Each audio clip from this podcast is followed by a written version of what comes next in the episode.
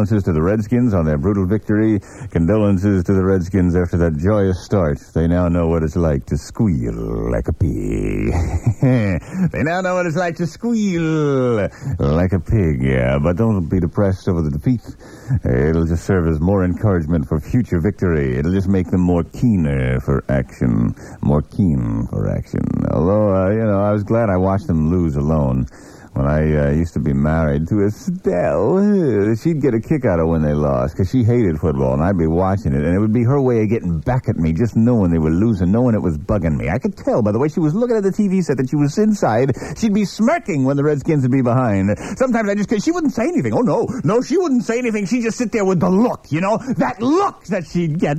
Finally, one day I couldn't stand it. I jumped up. I said, "You no good Lord, I can't believe you like it when." Lose, you. Good Oh, God, it was great. Uh, she was wonderful. I was never so peaceful when I had her to slap around. Now, there's nobody there. All I, all I do to release my tensions when I go home at night is pull my plants out by the roots. Hey, you know what's new?